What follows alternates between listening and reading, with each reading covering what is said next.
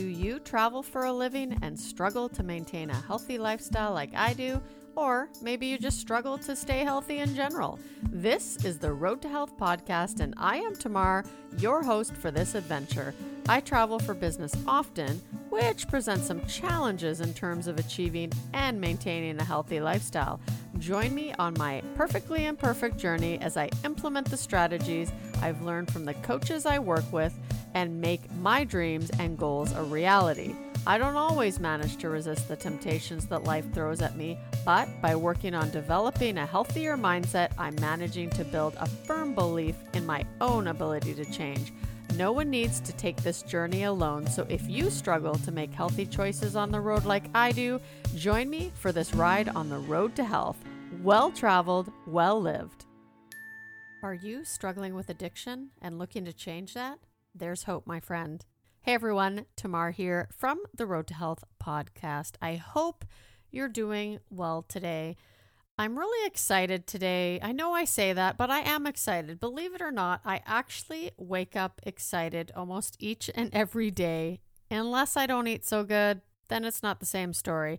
But for the most part, I have actually started to create a life for myself where I wake up on fire. Now, I have a workshop coming up. I'm not going to release the dates quite yet, but I do have a workshop coming up that is called Wake Up on Fire that you can actually learn how I have learned to use specific type, types of strategies to actually create a life where I enjoy going to bed early and I get excited to wake up because I'm actually doing what I love.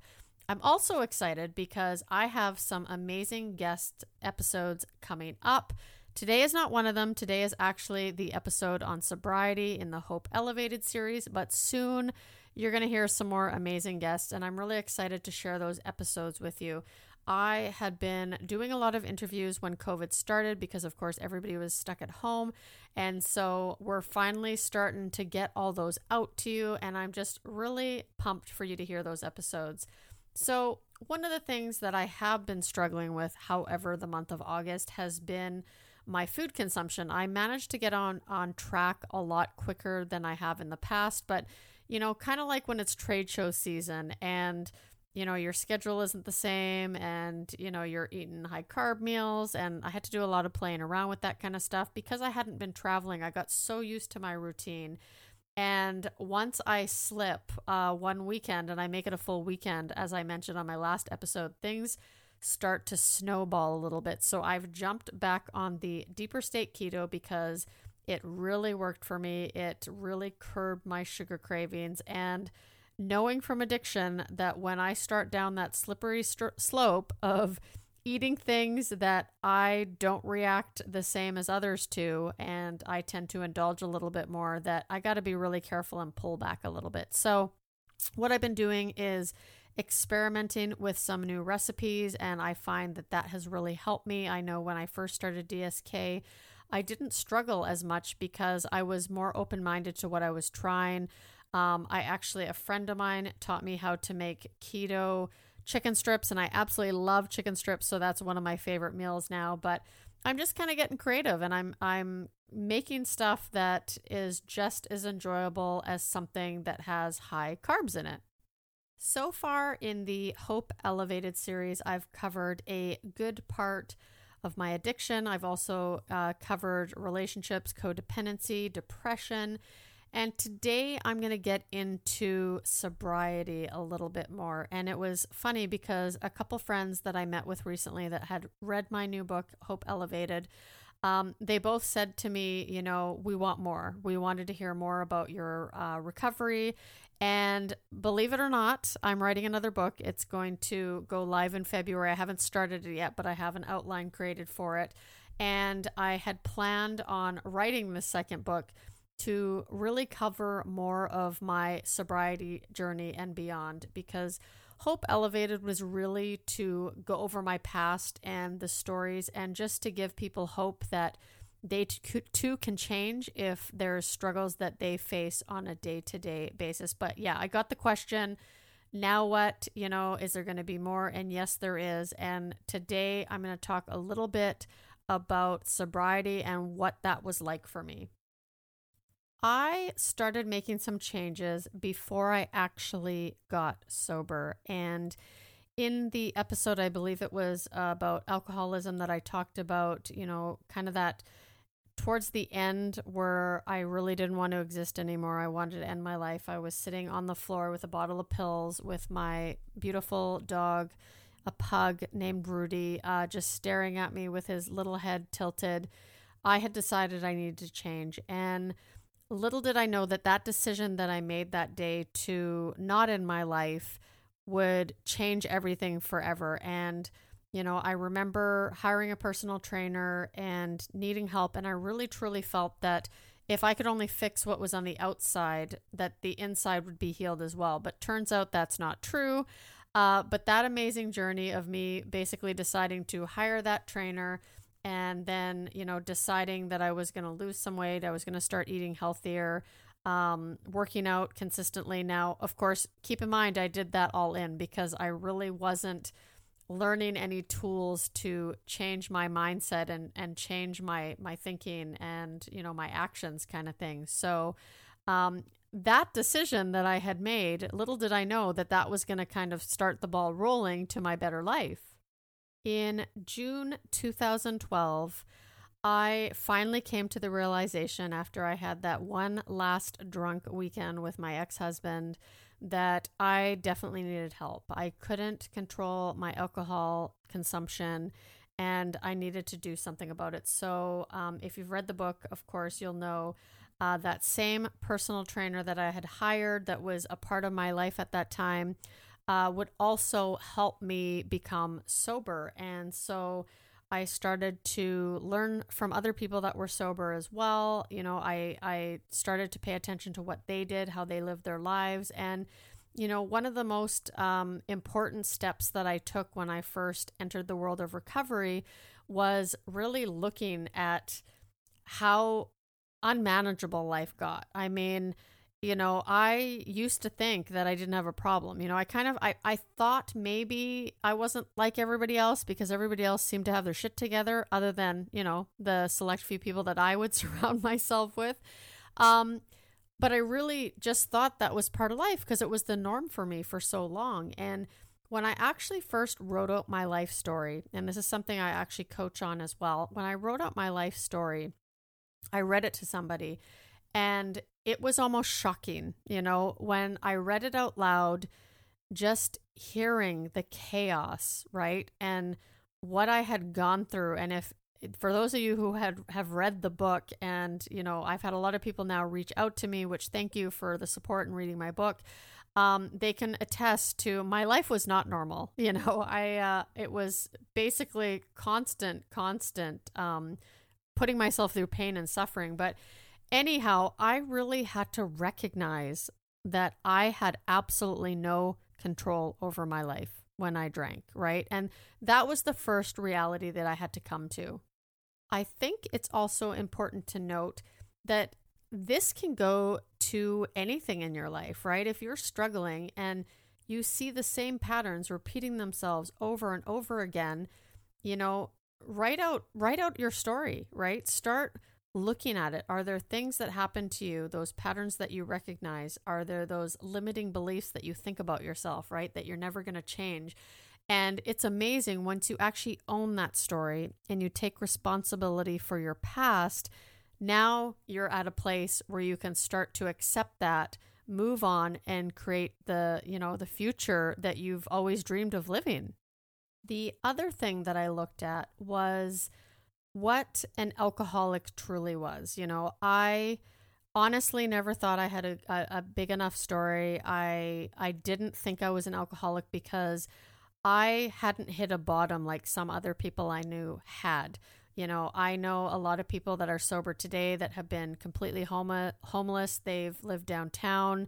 Um, and they have gone through horrific experiences. And like I talk about in the book as well, I had an amazing upbringing, right? My parents were super supportive. They're not alcoholics, although alcoholism does run in my family. I never learnt it from them. And I never, um, I never became an alcoholic because I had to live through abuse or anything like that. I understood that an alcoholic was an alcoholic because of the way that I reacted as soon as I ingested it into my body. And that goes for a lot of substances, right? I can't take pain pills anymore because I like that feeling that it gives me. And a lot of people I talk to that don't have issues with addiction, you know, they tell me, "Well, I I don't like the way painkillers make me feel. I don't like the way drinking too much makes me feel." And I wish that I felt that way, but I didn't. And so you know, that second part of it was not only accepting my past and accepting who I was and changing that, but also really learning to understand what it meant to be an alcoholic, right? That the the cravings happen the second that I ingest that substance. The next part of my journey was really developing faith. You know, I had grown up um, with learning about religion in my life, but I had looked at it like something that you were either good or you were bad, right? You're either going to heaven or you're going to hell. So I was super judgmental as an adult um, in regards to religion. And I don't feel that way anymore. You know, I do believe in a higher power. I do call that higher power God. But, you know, one of the things I had to realize was that I couldn't do this alone. You know, I had to find other people who were exactly like me who had the same thinking I did, who reacted to alcohol the same way I did.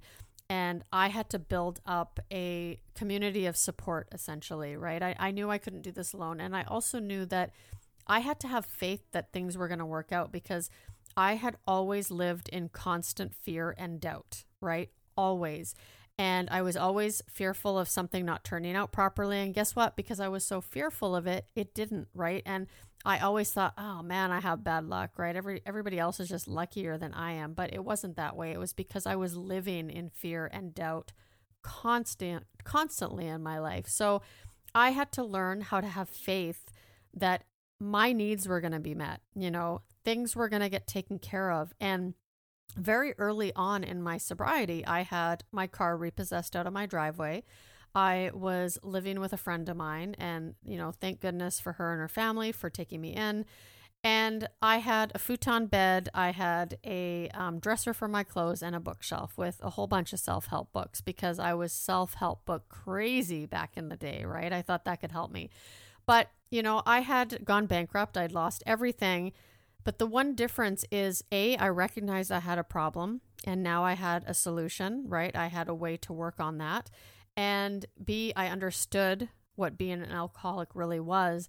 And I knew that if I just had faith that things were going to turn out, right? And I just, I, I basically lived just with having faith, which is really different for me, right? That, that changed everything because I didn't have to rely on myself to control anymore. And do you know how good it feels when you let go of that control? We like to call it let go and let God. And, you know, I remember going to church um, when I was newly in recovery and just thinking, ah, you know what? I know I prayed and and I'm I'm trying to not control. I used to call myself the general manager of the universe, right? Because I wanted to control everything.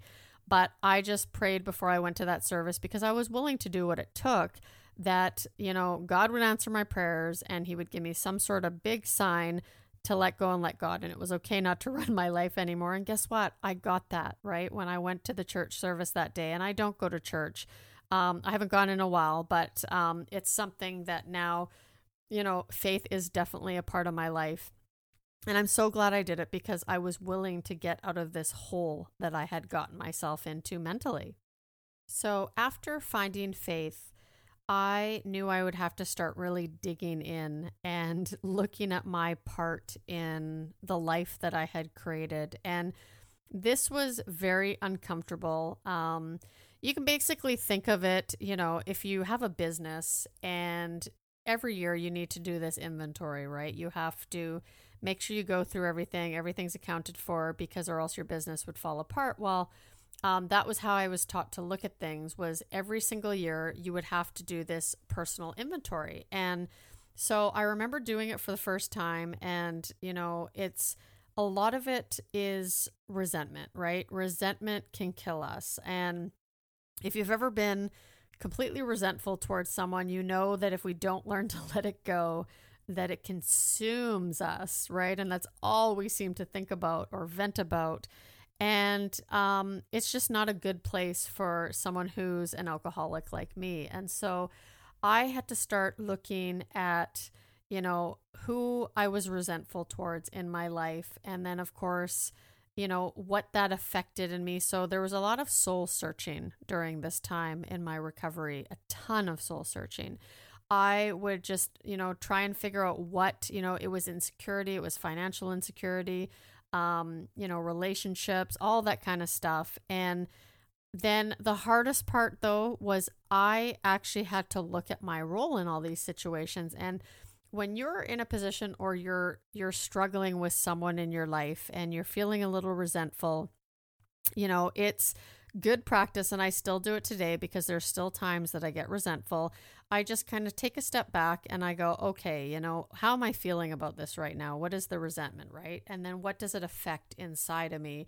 And then I take a look at, you know, what's my part in this? And a lot of times, you know, going back over my relationships, I was an enabler, right? I was in a four year relationship with another addict and it ended up, um, you know, it, it went terribly sideways in the end. And even though it wasn't my fault that, you know, the abuse happened at the end there, it was my fault for staying in that relationship for four years because I saw the signs way before anything bad ever happened. And so I had a choice to get out of it, but I chose not to. And, you know, that was my part. And so I had to start looking at all these, you know, people, places, and things that I harbored these ill feelings towards and start actually looking, you know, at what I had done and my role in things. And it's a very healing process uh, when you do something like that. And I highly recommend, you know, if you're ever ever angry at someone, you know, think for a second, you know, why are you mad at them? What it's affecting, like, is it making you insecure? Or you, you know, you're you're feeling, uh, you know, some sort of resistance or something, and then look at your part. You know, what did you do to get this thing started? Because more often than not, we find that we actually play a huge role um, when we start to get resentful towards other people. Another thing that I learned was a lot of times when I start to get judgmental or irritated with people, it's often things that I see in myself. And this was such an eye opener. Um, today, if I find myself getting judgmental or I look at someone and I start to, you know, get irritated or something, I kind of look, is that a trait that I can recognize in myself, right? And it irritates me when I do it.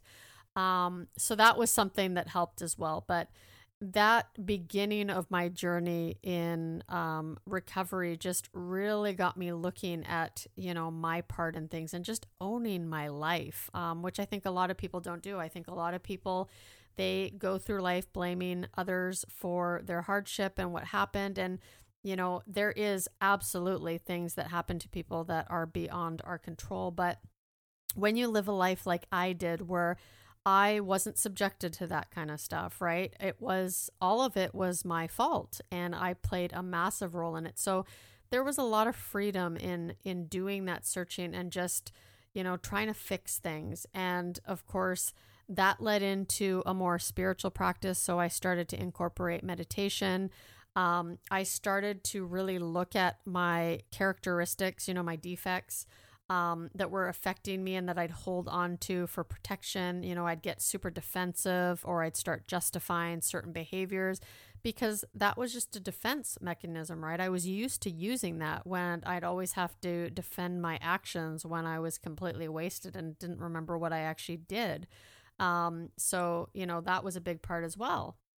After starting my spiritual practice, I really just tried to um, you know, make amends to all those people that I had harmed. And that was tough for me. I, you know, approached a friend at one point and, you know, we were still good friends and she loved me no matter what. But I remember after, you know, talking to her and explaining that I'm really working on my life now, um, you know, she put her input and how I had hurt her. And you know, hearing that, it didn't feel good, that's for sure, but it allowed her to get her piece out, right? Because she had also been sitting on that resentment. And, you know, it's taught me today that when I'm harboring ill will towards someone, which really does not happen very often anymore, um, but if I start to feel that, I start to ask myself why I am feeling that way. And if I've treated them in a way that's not respectful or how I don't want to be treated,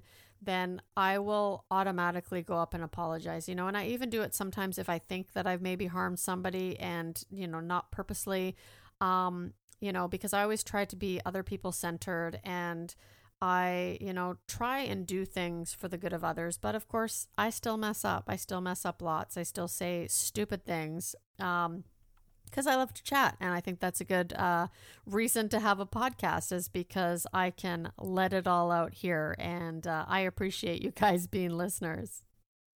One of the biggest changes uh, that's happened over the last eight years is that I actually really enjoy helping others now. Um, I have worked with people uh, that have come into the world of sobriety and that want help uh, to face their addiction and to work through it.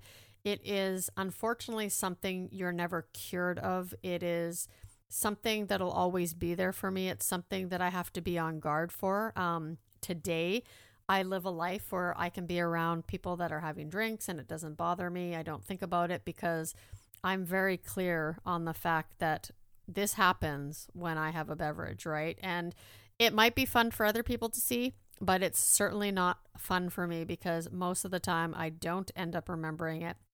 And most of the time, there's always someone that I have to apologize to. But, you know, the outcome of my addiction is that I have decided that I want to become other people centered. I want to help other people um, also learn how I, you know, ended up recovering from addiction, uh, which is part of my life. And then this has also brought me into the life coaching and performance consulting that I also do today as my side hustle. I love working with clients, you know, and I, I work with clients that are just, you know, learning to use computers and starting to use programs to maybe start up their own business or their own podcast, all the way to people that just want to create a vision for themselves. They want to, you know, develop stronger goals. And then, of course, they want to do sub goals that align with their vision, right? So they have a path to take. And it's just something that brings me great joy. I know that, you know, I, I do things for myself, but I know that when I become other people centered, uh, most of what I do is when I recognize that it's for the good of everybody around me, then it usually ends up being the right thing. I think that it's important to know that if you're struggling with the same patterns, you know, and this doesn't just have to be drug or alcohol addiction, you know, this can be food addiction, that, you know, starting to recognize that you have a problem and you're not changing you have to be ready to do it because I truly believe that I had hit my bottom and I was told um, early on when I got sober that, you know, your bottom is when you stop digging. And I don't think a lot of people realize that. I know I didn't. I always thought I had a very high bottom because I wasn't homeless and I hadn't lost everything like a lot of people I know have. But your bottom is really when you decide that you're going to stop digging and you're sick and tired of being sick and tired. So if you struggle with addictive behavior, you have to want it. You know, I know I've met people that they want to get sober or they want to stop eating fast food or they, you know, they want to stop that addictive behavior. But if you're not ready, then you're you're not going to be able to hang on to that, right? You need that strong desire to change your life. And, you know, that includes goal setting. I mean, how many of you have made New Year's resolutions and made the same one the following year and the following year after that, right? So you have to be ready to change and you have to make the commitment that you want to change. And that's no different for sobriety and what I had to go through. I just knew that I wanted to make something different in my life. Sobriety has been quite the adventure for me. It uh, certainly doesn't mean that I don't have bad times because I have had absolutely amazing times in sobriety and I have had very Um, been in very depressive states in sobriety as well. But the big difference between today and eight years ago is I actually have tools and solutions that help me get through the tough times, right? And I know even when I'm in the thick of the shit, I'm going to say, and I feel like I'm, you know, I'm stuck to the floor and I'm not moving forward as fast as I would like to be moving. I know that there's a light at the end of the tunnel because I've been through it over and over and over again. You know, it's like going through something that you're super uncomfortable about, right? Making those changes. And I wasn't comfortable getting sober. I mean, I was like, how the hell am I going to have a good time? You know, how am I going to go to a barbecue and not drink beers? How am I going to function in life or go to the movie theater? I know I snuck alcohol into the movie theater, but I found a way, right? And life is actually more fun for me today because I actually remember all those times. So just remember that, you know, if you're struggling out there and you need help, there is lots of help.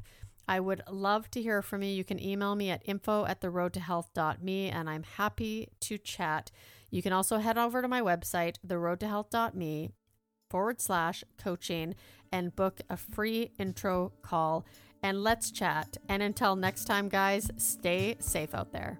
That wraps up another episode of the Road to Health podcast, where my goal is to empower and inspire you to build a firm belief in your own ability to change your life and start achieving your goals. I know from experience it can be hard to make healthy lifestyle changes that actually stick.